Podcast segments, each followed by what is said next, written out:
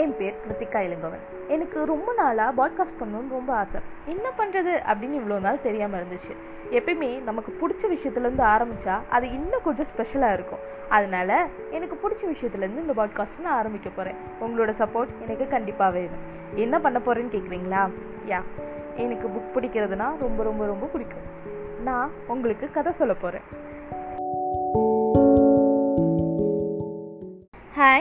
நான் உங்கள் கிருத்திகா இளங்கோவன். கதை சொல்கிறேன் அப்படின்னு சொல்லிட்டு போயிட்டேன். ஆனால் என்ன கதை சொல்லலாம் அப்படின்னு இவ்வளோ நேரம் உட்காந்து யோசிச்சதில் எனக்கு ரீசெண்டாக படித்த ஒரு புத்தகம் ஞாபகம் வந்துச்சு. அதை பற்றி நான் உங்கள்கிட்ட ஷேர் பண்ணிக்க ஆசைப்பட்றேன்.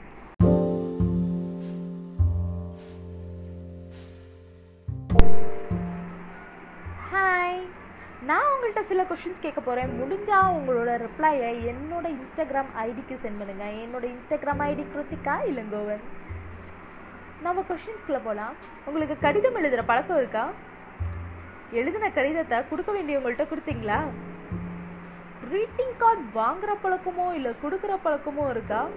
அப்படி வாங்கியிருந்தாலோ இல்லை கொடுத்துருந்தாலோ அது எப்போ? அப்படின்னு சொல்லுங்கள் இந்த ஃபோன் கால் நமக்கு அடிக்கடி வரும்.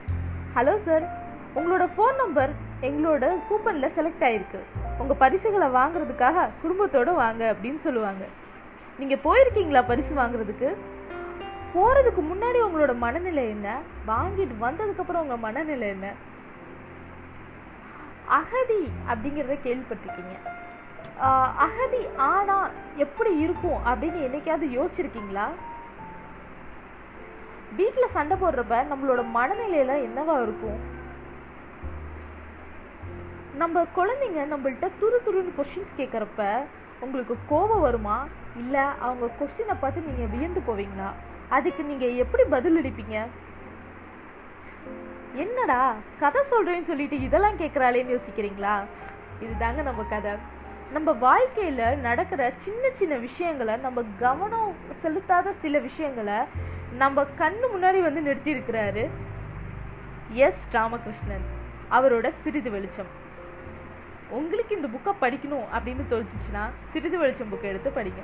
இல்லை கதை கேட்கணும் அப்படின்னு நீங்கள் ஆசைப்பட்டீங்கன்னா என்னோட நெக்ஸ்ட் நெக்ஸ்ட் நெக்ஸ்ட் எபிசோட பாருங்கள் பிகாஸ் நான் கதை சொல்ல போகிறேன்